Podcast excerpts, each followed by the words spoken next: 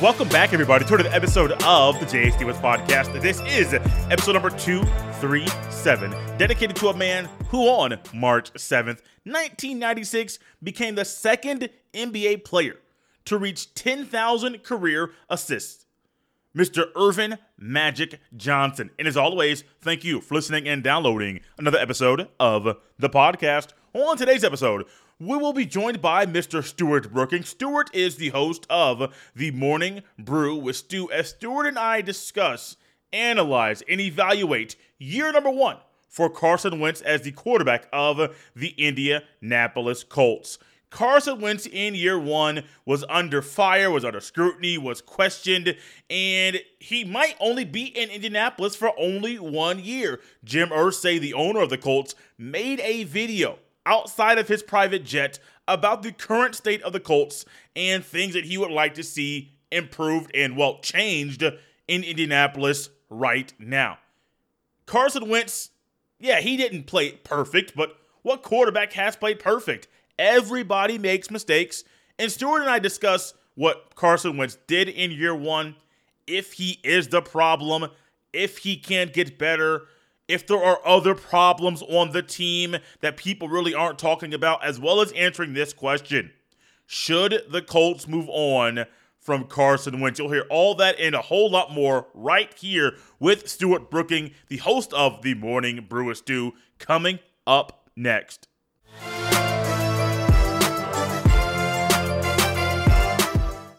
And joining us now here on the Jay Stewart's podcast. It is Stewart Brooking. He is the host of the Morning Brew with Stu. Stewart, man, how you doing today?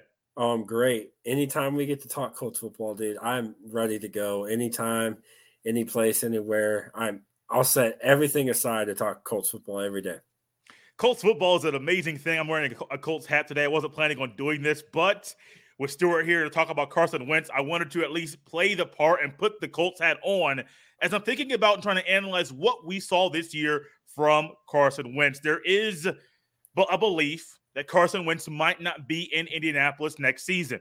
One year in Indianapolis, things were okay at times. Play calling was iffy at times. Carson Wentz's play was not up to the par that has been set that has been set by Peyton Manning for quarterback play in Indianapolis. This year, one year for Carson Wentz to be the quarterback. What did you see from him, Stewart, when he played the football this year? I don't think it was bad. I mean, I again, here's the thing. I, I don't like this when people do it with quarterbacks. I know it's going to happen. There's only one Peyton Manning. So to to look at Carson Wentz and be like, well, he didn't play like Peyton. No, he's he didn't, and he's not going to. Correct. And it, it's not fair. It wasn't fair to judge Andrew Luck by that standard either. And that's the thing. If you want Peyton Manning out of Carson Wentz, you're just not going to get it. I don't think he played bad listen, 27 and 7, 3,500 yards, completed 60 like 3% of his passes. That's that's a good year. If that was if that was any other quarterback, other not named Carson Wentz, you put any name in there, not named Carson Wentz, this is not this is a non-conversation, a non-conversation. I think people are hung up on the last two games of the year.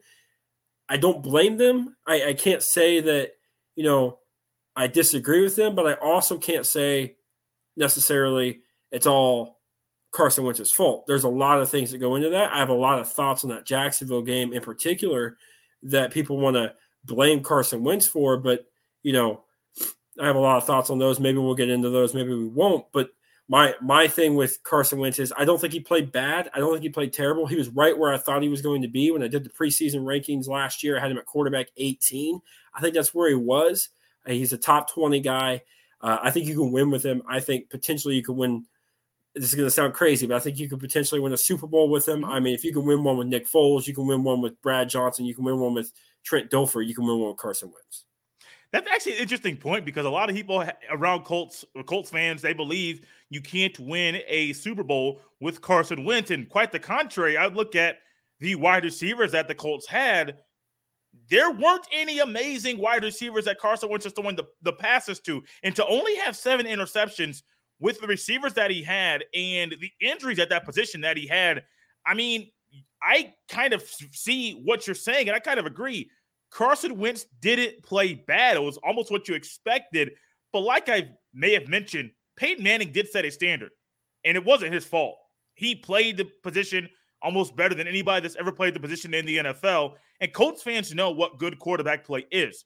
Colts fans know what bad quarterback play is, and Colts fans expect maybe because they lo- they they relish in the glory days. Colts fans expect good quarterback play every single week.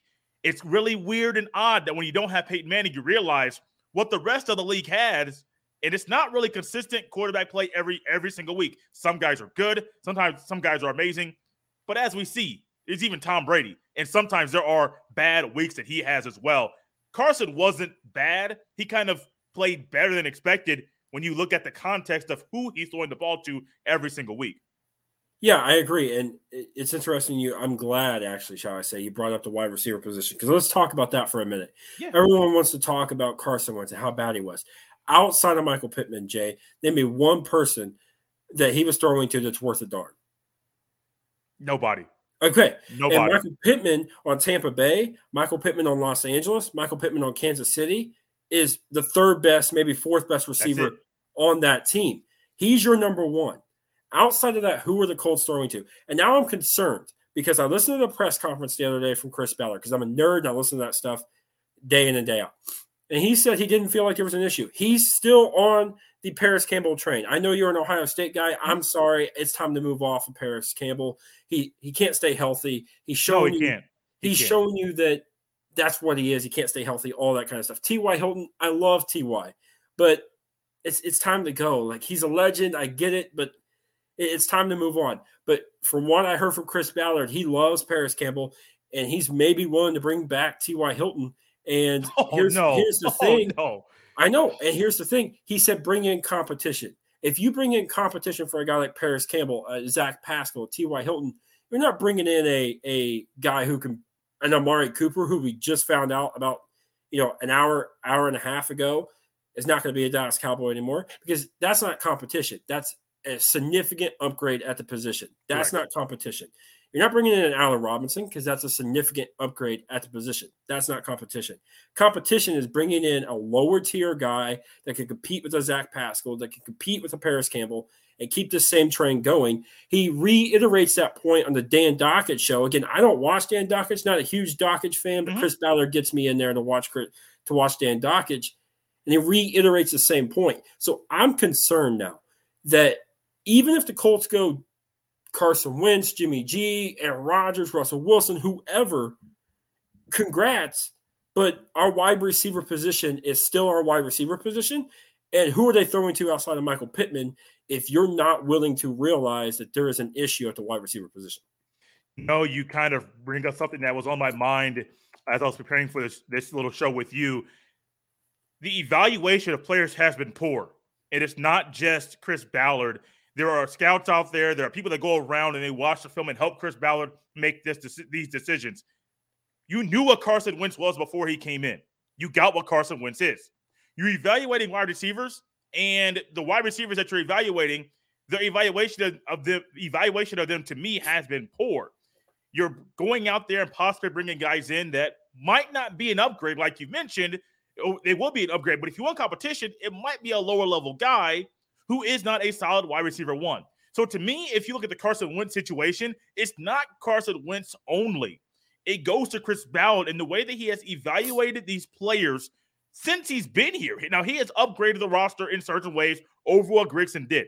But if you look at what Grigson did versus what Chris Ballard did, Grigson had more success, postseason success, going deeper in the playoffs every single year. And then all of a sudden things derailed when Andrew Luck really got hurt and couldn't play consistently. As good as Chris Ballard is, as well as respected as Chris Ballard is, I question the way that he evaluates the talent because if you evaluate Carson Wentz and you put all this belief in him, great. But you're evaluating the position that he's throwing the ball to the same way you're evaluating him, and it's not good. And I'm sure Colts fans and Colts play Colts players are probably like, look, we know what it takes to win. We know what good wide receivers are. We face them every week. We don't have that. You're in bed. You love T.Y. Hilton. You want to keep him great, but you're not getting better with T.Y. You have to cut the cord at some point. The Colts evaluation of players needs to get better and improve now if they want to be in the playoffs next year. Listen, I said this at this point last year. I made a little graphic that I posted on uh, the Morning Brew with Stu um, Instagram and Twitter, and I'll actually bring it up here. And it was talking about Chris Ballard, and I was talking about not just the wide receiver position. Actually, it had nothing to do with the wide receiver position. It had to do with the quarterback position. And here's the thing, and we'll get to the wide receivers. I, I'll reiterate what you said about the wide receivers. But what I posted about Chris Ballard was this I said, Chris Ballard all of a sudden had a lot of pressure on him starting today. This is when Philip Rivers left. A lot of pressure on him to find the next and new starting quarterback for the Indianapolis Colts. And then I went on to finish by saying this the quarterback position since Andrew Luck left is the one position Chris Ballard has consistently gotten wrong. It's the one position he has not figured out. And I love Chris. I've come to the defense of Chris. I've been in so many Twitter fights with Dan Dakich and everybody else over Chris Ballard and how much of an upgrade over uh, Ryan Grigson I think he is. That's the one thing he's not gotten right is the quarterback position. The next thing is wide receivers. And I love Chris, and I understand you got to build from inside your organization. That's fine. But at some point we have got to we have got to upgrade. If we don't upgrade significantly at wide receiver and we roll it back with Carson Wentz next year, how can you fairly evaluate Carson Wentz and fairly be like, this is the guy we're moving on with, or this is the guy we're not moving on with, if you don't have weapons for him? You know, still I went on the I went to sports reference, oh, pro football reference.com, excuse me, and I wanted to look up and see the receptions that each player had for the Colts and see a little bit more about the evaluations that we're talking about. Michael Pittman Jr. had 88 receptions this past year. He went over a 1,000 yards. He had six touchdowns. Second in receptions for the Colts was two guys tied with 40. Jonathan Taylor, Nyheim Hines, two running backs. One's a starter, one's an all pro. Nyheim Hines is a good change of pace back, but those are running backs. After the 88 receptions that Michael Pittman Jr. had, the next receiver that had the most receptions Zach Pascal, he had 38. And then Jack Doyle, the tight end, had 29. Mo Alie-Cox had 24. T.Y. Hilton had 23. I mean, you get the gist. Your leading receiver is Michael Pittman Jr. Then it goes two running backs, two tight ends, and then you get to Zach Pascal and T.Y. Hilton. You you just talked about how there is an issue with the wide receiver position and how Chris Ballard hasn't gotten it right a person that knows nothing about Colts history or the Colts season just looks at the stats is going to scratch their head and say, why is there such a large gap between wide receiver one, wide receiver two, when it comes to how many catches they have? Now, I would like to think with the way things are right now, with Jim Irsay t- taking a video outside of his private jet before flying somewhere, Chris Ballard knows that he has to make changes now. I would hope. Doesn't sound like it, but I hope he's saying things just to say them now, but then tomorrow or the next day he's realizing, wait, I messed up. I did an hour long interview with Dan Dakich, and I really didn't properly portray how this team is going to get better. I hope he can do that because it's really bad. I don't like scouting the, the stat sheet or the end of year stats, but you can kind of scout and say the Colts receivers, were they the problem? Or was it the people that evaluated them to bring them in that was a problem? My guess, we've both said it, it is evaluation. But now, still, I, I would like to ask you this question: How do the Colts get better at receiver to improve Carson Wentz in the play that he has on the field? I don't think it's just wide receiver. Obviously, you have to mm-hmm, get better yeah. at wide receiver. Um, I think that's huge. But you know, everyone talks about that 2017 Carson Wentz, and I don't think we'll ever see that Carson Wentz again. Whatever. But when you go back and you think about how he was successful, who was his number one target there in Philadelphia when he was successful? I want to say DeSean Jackson. I forget. It was Zach Ertz. Zach Ertz. Zach oh, Ertz okay, tight end, best friend. Yeah. Zach Ertz was his number one target. Old reliable was his. Who, who the, are the Colts going to roll out at tight end next year? A sixth round picking Granson and a former VCU basketball player, Mo Alie-Cox.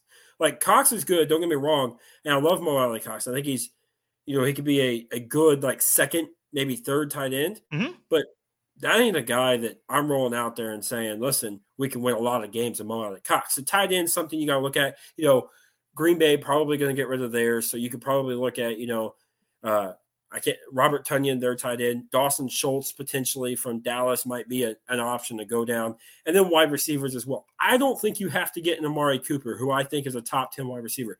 You can go get an, an Allen Robinson if you want, and then round two, get whoever does not go in the first round, whether it's a George Pickens, a Jahan Dotson, maybe you get a John Metchie from Alabama. I know he's hurt, but maybe you you know you take that you take a little flyer on him and you take a risk at getting a guy who's super talented. Maybe it's David Bell from Purdue. Maybe he falls to round two and you're able to get him.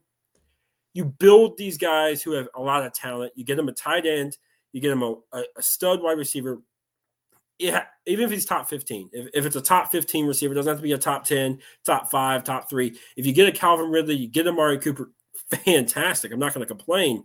But if you get an, an Allen Robinson from Chicago, which I would love here, in in uh, you know in Indianapolis. You get an Allen Lazard who played well in Green Bay, or you know somebody like that. I think, and then you bring in like a George Pickens or a David Bell in the second round of the draft, alongside a, a tight end like maybe a Robert Tonyan or a Dalton Schultz from Dallas. Mm-hmm. I think all of a sudden you have adequate weapons for Carson Wentz to throw to, and adequate weapons to judge Carson Wentz based on and be like, okay, if all of a sudden we can't run the football with Jonathan Taylor because the defense is just stopping the run and we have to be able to throw, can we do it?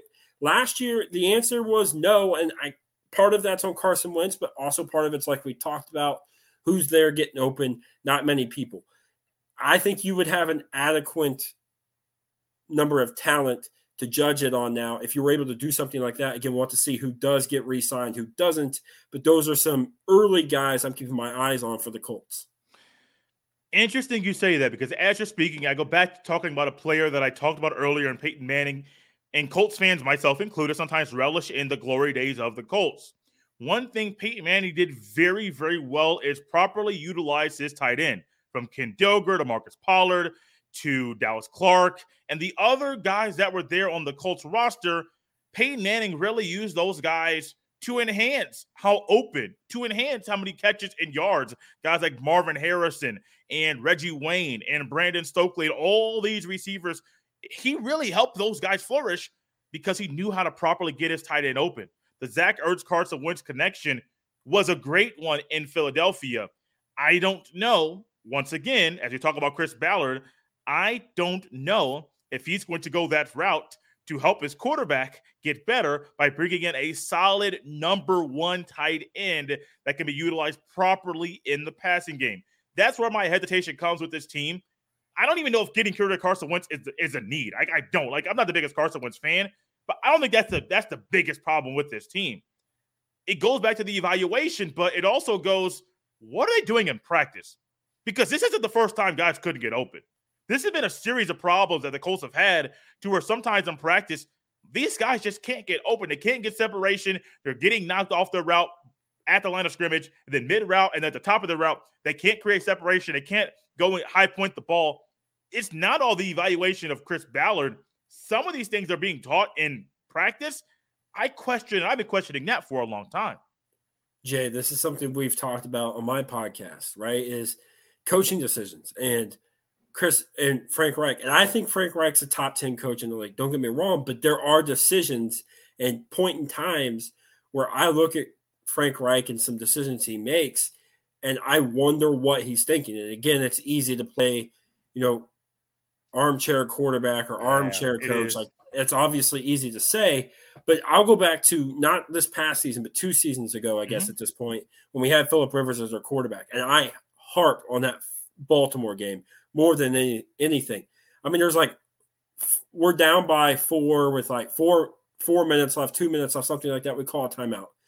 We waste our final timeout. And so now it's like urgency. You got to push the ball down the field. You got to start. You know, you got to score here. And all of a sudden, we throw a screen pass. We hand the ball off. We throw another screen pass. We hand the ball off. We throw another screen pass. Next thing you know, it, time's off. We lose the game. A game we should have won. We come out the next week versus Tennessee. We throw the ball all over the yard and we, we spank Tennessee on Thursday Night Football. It's those decisions, and I think those go to practice too. A lot of times, um, the the Tampa Bay game. Why was Jonathan Taylor not in there in the third quarter of that ball game when No, he was unstoppable. Like he's unstoppable. You put him back in in the fourth quarter. What's he do, Jay? He runs down the field. We finally moved the ball past mid midfield, and looks like we had all year long because we got Jonathan Taylor back in there. It's decisions. I'm with you. Coaching decisions at times, and coaching is the issue, I think, at times when it comes to evaluating these players and why they're not continuing to grow. Dan Dakich, I don't agree with him much. I, I keep saying that, but he brought up something interesting in that interview with Chris Ballard and something I've been wondering. If Frank Reich's this quarterback guru and this quarterback whisperer that we hear about, why are these quarterbacks not taking that next step? Mm-hmm. Why is J- Jacoby Brissett not taking that next step? I understand, but hey, you know what? Sean McVay is a quarterback whisperer. Guess what? He got to a Super Bowl with Jared Goff, who's a bottom half quarterback in the league. Uh, Sean McVay convened as a quarterback whisperer. Guess what? He's been to the Super Bowl twice, or he's been to the Super Bowl once and, and been to the NFC Championship game twice with Jimmy Garoppolo as his quarterback. So what's that tell you? Eh, my problem is I don't, I'm not sure what it is coaching wise, but somewhere Frank Reich is disconnecting, and that co- it, the coaching is the issue. We have hit on Frank Reich. We've hit on Chris Ballard. We've hit on the evaluating of the play of Carson Wentz and how it really wasn't as bad as some people think it was, the problems with the offense. But I have yet to ask you one question Should the Colts get rid of Carson Wentz? Here's, here's my answer. And this is what I've said. I said this when Cody Felger of the uh, Bring the Juice podcast mm-hmm. was on my show last week. I said this. I said, you know, when I first got the news, I first heard that it had broke that from Chris Mortensen that the Colts were either going to for sure cut him or trade him by the March 18th deadline. So that's all fine and dandy. But I don't think Aaron Rodgers is leaving Green Bay. And I don't think Russell Wilson is leaving Seattle. So now you have to look at it and say, if Russell Wilson isn't leaving Seattle and uh, Aaron Rodgers not leaving Green Bay, and you're for sure going to get rid of Aaron Rod- or Carson Wentz, which it sounds like they are, by March 18th. The question for me is, okay, where's the upgrade? Because if I go into free agency, oh, look, Jimmy Garoppolo, I, I, honestly think that's a downgrade. Teddy Bridgewater, extreme downgrade. Mm-hmm. Mitchell Trubisky, potentially a ground downgrade, could be an upgrade. We don't know what he learned in Buffalo. We don't know how much of that was Matt Nagy. Um, I think Jameis Winston, you're you're moving laterally. I think mm-hmm. they're the same player. I think there's there's only two ways I think the Colts get rid of Carson Wentz, or two players I think they could they would only get rid of Carson Wentz for. And I don't know how feasible it is, um, because they would be significant upgrades over Carson Wentz, and that's one if you get a Kirk Cousins who went 33 and seven and then 35 and 15 the year before. Out in the last four years, he's had three 30 plus touchdown seasons. Um, so there's that. He's a borderline top 10 quarterback. And, you know, your next question might be, well, why would Minnesota get rid of him? Deshaun Watson listed that as a place. Minnesota is potentially a place he would go, depending on what happens, legal issues with Deshaun Watson. That might be where he lands. If that's the case, they're going to shop Kirk Cousins. That's a significant upgrade over Carson Wentz. And then for me, it's Atlanta. I look at Atlanta and I say Matt Ryan, I think has a lot of good football left in him. I think he could push the ball down the field, which I don't think, you know, I think Carson struggled with at times. But with both of those guys, you're going to be eating a lot of money coming your way. So you have to be willing to do that. I don't know if the Colts are. I don't know if Arthur Smith of Atlanta is ready to give up on Matt Ryan. Mm-hmm. So there's a lot of ifs. See, this is the problem. There's a lot of ifs. And I think what's going to happen is I don't think this is a Chris Ballard, Frank Reich decision. I think Jim Irsay is acting emotionally. I think in that end of the season pod or meeting with both Chris Ballard and Frank Reich, he told them you are going to get rid of Carson Wentz. And so I think what's going to happen is they're going to do that. He's going to wind up in Washington, Denver, Pittsburgh, wherever. The Colts are going to wind up with a downgrade. And then we're going to be in the same conversation, same boat next year. I personally would keep Carson Wentz. This is what I would do. I would keep Carson Wentz. I would sign some free agents, like I mentioned, to build around him. And then if you're if you really want to upgrade the quarterback this season, this year, then whatever quarterback does not go in the first round, whether it's Sam Howell, Matt Corral, Kenny Pickett, whoever, get him in round two. That's that's what I would. And then they sit a year in the system. They learn behind Carson Wentz. They learn behind you know Frank Reich system. You roll them out next year. Now, if you want to wait, you want to move off Carson Wentz next year, then we have some stars coming out. We have Bryce Young. You'll have you know um, the C.J. Stroud from Ohio State, Spencer Rattler potentially if he can build back up his draft stock. So there's a lot of those guys that you could potentially move Carson Wentz off for, especially if he plays good next year. Get a draft pick for and build up to trade up for to get one of those top guys. Me personally, I I roll this back with Carson for one more year. Is Deshaun Watson an option for the Colts to go out there and get him? I don't think so. I think if Deshaun Watson played in the NFC, if Deshaun Watson played in another division, in the AFC, sure, but Houston's not dumb. I don't think. Maybe they are. I don't know. but I don't think they're going to want to play Deshaun Watson twice a year. Yeah. For, you know, however long he continues to play. Another thing to keep your eye on is the Aaron Rodgers situation. And I'm not saying that because I think the Colts are going to get Aaron Rodgers, but I say that because of this, Jay. If there's a lot of reports coming out now that Aaron Rodgers is in talks to sign a new contract with Green Bay, mm-hmm. if that's a long term contract, three, four years, Green Bay has some tough decisions to make on Jordan Love. Do you know that? Do you know a GM that went to Jordan Love's multiple Jordan Love games before he came out? Chris Ballard. He went to three mm. or four Jordan Love games at Utah State the year he came out. There were rumors if he was there in round two, the Colts were going to take Jordan Love in that draft, but Green Bay took him in the first round. If if you sign Aaron Rodgers for three or four years, you're not going to pick up the fifth year option of Jordan Love, so you're going to trade him. That could be an option as well for for the Colts. You know, bring back Carson Wentz and then maybe trade for a Jordan Love, a guy that you liked, and then try to build him up and that kind of stuff. I'm not sure what they're going to do. Again, I, I said it. Uh, I'll say it again. I would I would keep Carson Wentz. You have not mentioned one name. It's a guy who's on the Colts roster, Sam Ehlinger. I don't know what your thoughts are about him. We have not talked about this, but I really am curious because some people realize sometimes you got to roll with the guys on your team, give them a shot.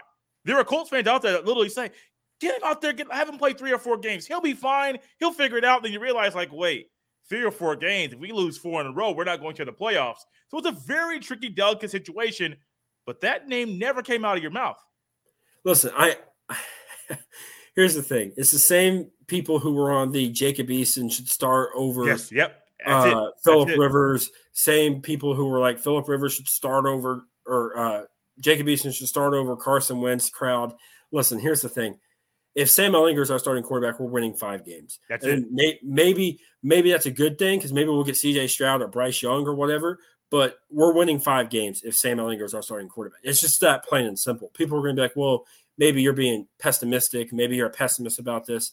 I'm just being realistic. I was not a fan of him coming out of Texas. I thought he was a a weaker armed version of Taysom Hill. Okay. I thought you could use him in a Taysom Hill role, kind of do some of the things that they did with him, bring him in on short yard situations to run the football with him. And a weaker arm Jalen Hurts is where I thought he didn't take the passing steps I thought he should have taken it at Texas to earn himself a right to be one of those guys, you know, who is talked about as maybe being a starting quarterback. I think he's going to be a good backup, and that's fine. But if he's your start, if you roll in to this next season with Sam Ehlinger as your starting quarterback, you better be prepared to win five games. If hey, the, the, five games that you would win with Sam Ehlinger, that's better than better than the three that Peyton Manning won his rookie year. So I know it's a little bit different times, but we are really ready to win. I say we as Colts fans, we're ready to win. The Colts in the mid to late 90s, yeah, they came off going to the AFC Championship in 95 with Jim Harbaugh. But 96, 97, those were not the years that the Colts wanted. The Colts got rid of Jim Harbaugh after 97. 98 started the Peyton Manning era but there was no Twitter. There was the our mindset as fans, sports fans in general, was just different now than it was back then. Uh, there's blessings, there's positives and negatives to how how Colts fans, sports fans think think right now. I wouldn't roll out with Sam Ehlinger right now. I, I don't think that's that's a wise decision. I don't even think getting rid of Carson Wentz is what's needed for this team to be successful. I'm going to go back to the evaluation of the players, but also health finding a reason why players are consistently getting hurt. not just wide receivers, but you have players on the defensive side of the ball. You're all you're all pro um, left guard, Quenton Nelson. You have Ryan Kelly, who's been hurt off and on his entire career at with the Colts. Figuring out the health of this team, because I don't care who the quarterback is. If he's rolling up there with his third, fourth, and fifth wide receiver, his second tight end, and his backup center every single week, it's going to be hard to be successful. The health of the team has hurt them, but I do agree. Keeping Carson Wentz is probably wise. He's not a horrible quarterback, not a bad quarterback. It's just sometimes the decisions he makes are poor, but also I do think Frank Reich, as you as you said so well, hurts him. But keep it Carson Wentz. I'm with you because uh, it's Carson Wentz or downgrade, and I ain't trying to downgrade the quarterback position. Here's something, Jay, that we have not talked about that I did talk about with Cody. Like I said, when he was on my podcast, it's interesting to me how everyone wants to hang that um, Jacksonville loss on Carson Wentz. It's, it's very interesting to me because last time I checked, Carson Wentz didn't play defense. And the last time I checked, Carson Wentz didn't let the quarterback with the worst completion percentage in the league complete 11 of 11 of his first 11 passes and throw two touchdowns on the first two drives of the game. Last time I checked, Carson Wentz wasn't calling defensive plays from the sideline. Last time I checked. I mean, maybe I'm wrong. And again, in those two weeks versus Las Vegas and Jacksonville, I will admit that he had a combined QBR of 13. That's terrible. Doesn't get it done. Doesn't cut it. I understand that. But also, it doesn't help. And this has been Matt Eberflus has been a guy I have torn apart all season long because I don't, I just didn't think the defense was adequate enough to get the job done at times when he's calling cover twos and Josh Johnson, the third quarterback on the Jets, almost pulls off a comeback after a big lead and beats you. You got lucky you were able to make a stop there. It was players making plays when the defense played good, not the scheme.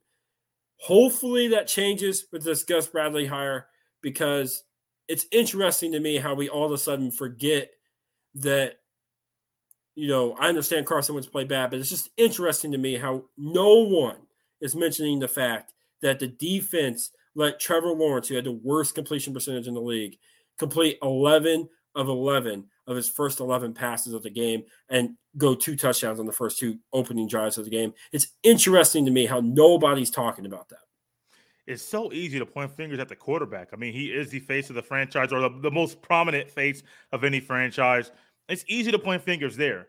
It's harder to point things to talk about things people don't really fully understand because defense is one of those tricky things that many people cannot explain. The average fan can't explain coverages a cover two, a cover three, man to man, uh, what blitz is what what blitz is going through what gap. The average fan can't understand that, but the average fan can understand when a quarterback throws an, an interception or when the quarterback makes a bad decision, a bad throw, and overthrows a pass. And so the average fan can realize some things about the quarterback position. The average fan cannot understand things about defense on a football field, which is why I think people do go the quarterback route. It's also, uh, Stu, going to get more clicks and if people that write articles or put things on YouTube, a lot of things are clickbait.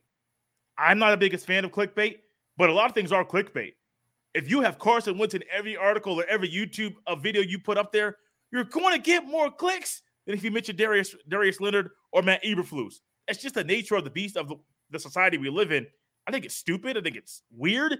I think we have too much information to be so wrapped up into one person or one facet of a team. Be more intelligent. We have the information to be more intelligent. Poking the finger at where the biggest problem is, it's easy, but sometimes the easy thing cannot be explained. And I think the average fan can't explain the details of a defense or why defense fails. And I think a lot of it too has to do. Here's the thing, Jay. I'm going to be honest with you. A lot of it has to do, I think, with the off season. And you can say, well, what does that I, I think a lot of the negative stuff that you know Greg Doyel wrote, a lot of the negative stuff that Philadelphia fans had said about Carson Wentz had sat into the heads of the Colts. Mm-hmm. And so the first time Carson Wentz played bad, the first time Carson Wentz melted down in a big situation, the first time Carson Wentz didn't do something maybe the coaches thought he should or the Colts fans thought he should, it was, oh yeah, well, Greg Doyel's been saying this the whole time. Oh yeah, well, the Philadelphia media said this. Well, yeah, maybe they're right and they're not giving them a chance to mess up. They're not giving them a chance to make those mistakes, learn a new system. Like it's it's not a new system. He's played in it before, but again, these are new guys. You got to work on your timing. And don't forget, people forget about this too. When Cam Newton first signed with the uh, New England Patriots a couple of years ago, the first however many games of the year, he looked like the MVP candidate. He really did. It was him, Russell Wilson, and like Tom Brady. What happened that derailed that? Do you remember? I don't. He got COVID. What mm. happened? What happened right before the Arizona game to Carson went, oh, yeah, he got COVID. That's right. And then what proceeded to happen after COVID? He played the two worst games of his year, of his career or of his season at, at Indianapolis. Every player we've seen get COVID, the next week it takes them a couple weeks to build back up to the way that they were this year. And when your Carson Wentz was up and down, and then again, people are gonna be like, well, now you're making excuses. Maybe I am, but I'm just saying when there's a pattern to something, he had COVID and then proceeded to play the two worst weeks of football that he had put together on the year. You look at Cam Newton, he had COVID and then never caught back up the rest of that year. And now, you know, he's probably out of the league, probably done playing football. That's the thing is we've seen it happen with other players as well who got COVID. It takes them a little bit to catch back up. Not trying to make excuses. I'm not trying to, you know, take pressure off of Carson Wentz because he did play bad. Again, he had a combined total in those last two games, uh, QBR of 13. But you can't take everything at face value. Sometimes you got to dig deep in. You can't read the back of the book and understand completely what the book's about, right? Like you got to read each chapter of the book, dissect the book, and understand what you're saying. You can't just look at Carson Wentz and look at how he played in those two games and be like, oh, yeah, well, he was just that bad. Well, you know, is he recovering from something? Maybe he's recovering from COVID. Yes. Maybe he's down the receiver. Maybe he's down the left guard. Maybe the Colts didn't do an adequate job at getting him a left tackle because Eric Fisher was gone for most of the year. And when he played, he didn't play well. So, I mean, you got to look at all these options. People aren't doing it. It's easy to make fun of Carson Wentz. It's easy to pick on Carson Wentz. It's easy to say all this stuff on Carson Wentz. Get rid of him and see what happens. That's all I gotta say. At this point, with with this market, get rid of him. See what happens. We're going to wish we had Carson Wentz. You mentioned two guys in this show. One just now, the one a couple times previously, Dan Dakich and Greg Doyel.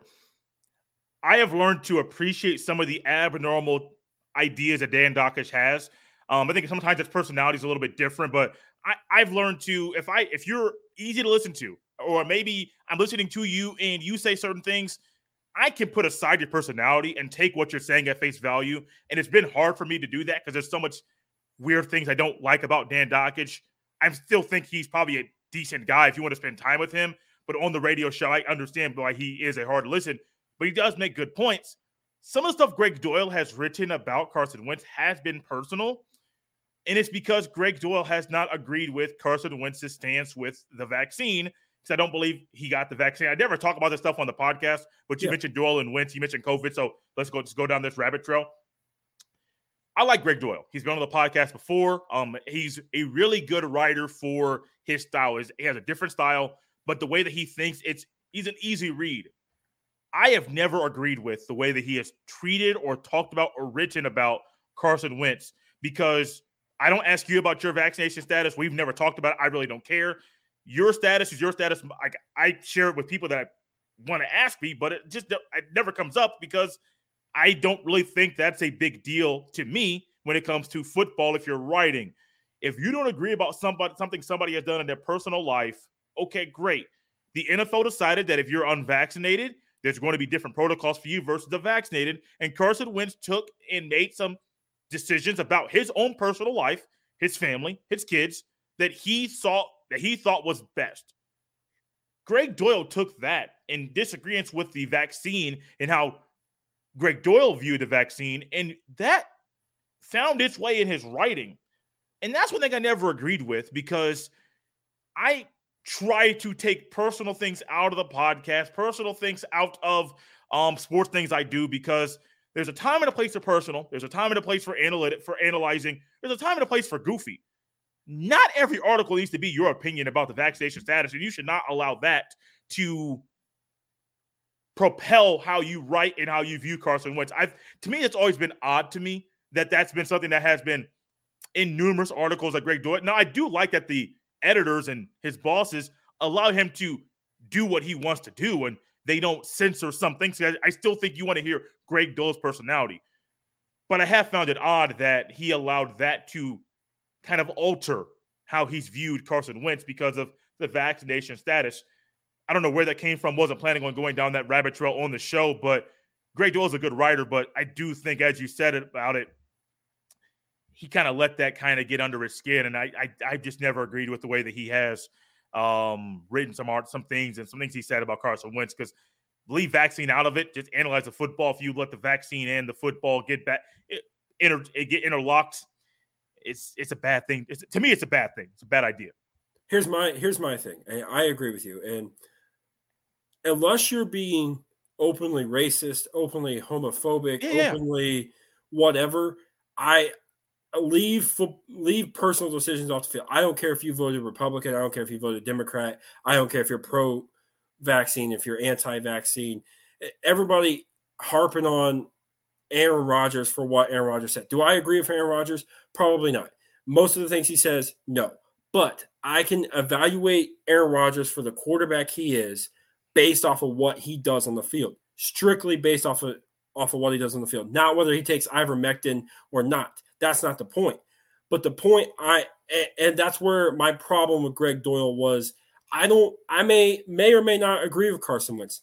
But the point is even if I didn't, I'm not going to be like, well, Carson Wentz is a bad leader because he didn't get the, the vaccine.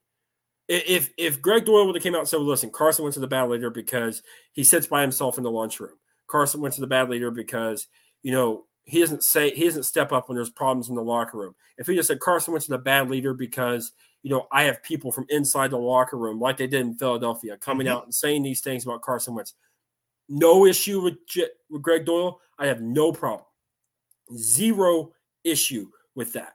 It's when you start taking the off the field stuff and we start questioning what they are and like all this all that stuff that really kind of for me is like I, personally, I, I've never met Greg Doyel, but I lost a little respect for Greg Doyel that yeah, over the summer because it's like you you count yourself as a sports writer, evaluate the sports for what they are. You know, you don't have to agree with somebody's decision. I don't have to agree with what somebody says or whatever. It doesn't mean that you know they're either bad at their job or good at their job or whatever. It's just I'm going to evaluate you on your job based off of how you perform your job. And you know, everyone talks about Aaron Rodgers. The same thing. Greg Doyel would spend an entire summer this year, I feel like, writing a smear campaign about Aaron Rodgers as well because of his takes that he's had openly on the Matt, Pat McAfee show. Again, I don't think Aaron Rodgers is leaving Green Bay, so we don't have to worry about that. but I I personally take issue with addressing and and judging people's football play off of or or basketball player, baseball player, whatever, off of your personal decisions unless like i said you're being openly racist openly homophobic openly stuff like that then we can take those issues and we can have those issues and those discussions. But if it's because someone wants to take the vaccine and someone doesn't that doesn't that doesn't need to be brought up in football debates. It just it just doesn't you know what's weird to me i don't think in the average locker room the players nfl locker room the players are really harping on this and viewing this and discussing a player's vaccination status in the same way that the sports writers or talking heads are. I mean, no Aaron Rodgers even said that um, when he was on the Pat McAfee show. He said the league and the coaches and the team knew his status. Nobody complained about it. It was the media that made a bigger deal about it, which to me it's like, wait, you're so in tune. And this is not just Greg Doyel. I mean, there's numerous columnists which don't have the same same uh, job and job description as a beat writer that do share their opinions on a regular basis. And so there's numerous columnists out there that will share their opinion and they say, oh, this is going on in the locker room and that's going on in the locker room. But once we hear what's going on in the locker room, it goes contrary and it's different than what these columnists and talking heads are saying, which makes me wonder you say you're so in tuned to what's going on inside the locker room, then why is it that what's coming out of the locker room is different than what's being written or what's being said? Do I lost some respect. I was I didn't like it. I, I didn't like those articles. Um, I actually stopped reading a lot of his articles as well. I haven't read Greg Doyel article in maybe a year because a lot of that stuff was it was hard for me to read. Really hard for me to read. So I said I need to put this aside, and I haven't gone back to it. And I do generally like his ability and his approach to writing, but that kind of put me off of everything that he wrote. Stu, we got to get out of here, man. Went a little bit longer than what we expect, expected, but good conversation. If you could let everyone know they can catch you on Twitter and where they can listen to your show as well. Yeah, uh, the show is going to be is everywhere you can find the podcast. So Apple Podcast, Spotify, whatever. Uh, um, I did a pod, I did a live show yesterday for the Off the Ball Network's new draft show. Mm-hmm. It's Draft Capital NFL. Again, you can find that wherever podcasts are available, or just go to the Off the Ball Network's Twitter page to watch the uh, podcast from yesterday. I interviewed uh, Texas Southern defensive end and draft prospect Michael Bat- Badajo. It was a great interview. He's a great guest. Um, I really enjoy enjoyed talking to him. I have some uh, previous podcasts out. I haven't done one this week, but I've talked with guys like um, oh, I've talked with Matt Taylor recently. I've talked with Jevin Redmond, the voice of the uh, Purple Aces uh, for Evansville. I've talked to, you know, I'm drawing a blank right now. There's everyone I've talked to Greg here Straw, recently. Greg Rakestraw. Greg Rakestraw, Cody Felger of uh, um, the Bring the Juice podcast.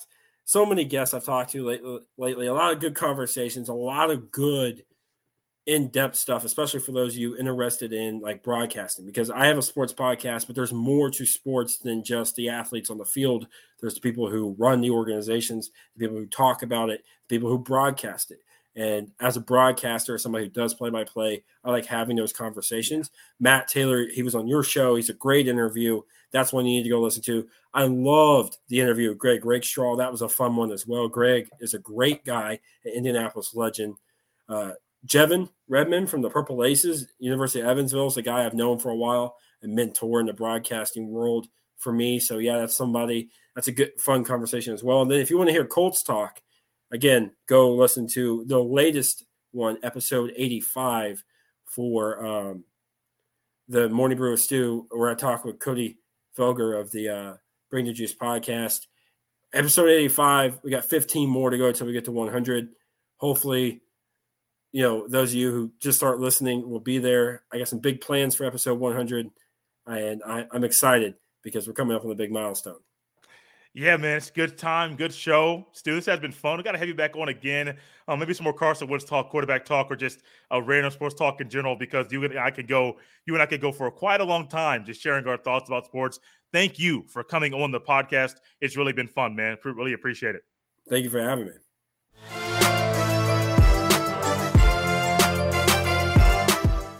I knew that when I wanted to talk about Carson Wentz in the Indianapolis Colts, there was one person to go to. That's Stewart Brooking. Stewart does his homework. Stewart doesn't follow the narrative of the national media or the local media. Stewart does his own thing. He evaluates what he sees, he analyzes what he sees, and formulates an opinion, and he knows how to articulate said opinion in a well thought out way on a podcast into a microphone clearly so everybody understands the words that are coming out of his mouth. And another great thing about Stewart Brooking, he'll be back on the podcast. Oh, yes, we already have some plans for the future. A series that I'm going to do a little NFL, a little college football, maybe some NBA. Trust me, you'll want to stick around for this because Stewart's voice will not be something you'll hear every two to three years. He'll be back again this year, probably multiple times, because with the way that he was on this episode, in this episode, oh yeah, buddy, he'll be, he'll be back again because Stewart Brooking is good at what he does, and he's a great addition and a great guest to have on the Jay Stephens podcast. Thank you, thank you, thank you for enjoying another episode of the Jay Stephens podcast. You can follow me on Twitter at jstevens07. For all of you Apple podcast listeners, leave a five star review on Apple down at the bottom. Actually, on Spotify as well. You can leave ratings there as well. Leave a five star review on Spotify and on Apple. It's a great way, a free way to help the show grow. This has been episode 237 of the Jay Stephens Podcast. I will see y'all next time.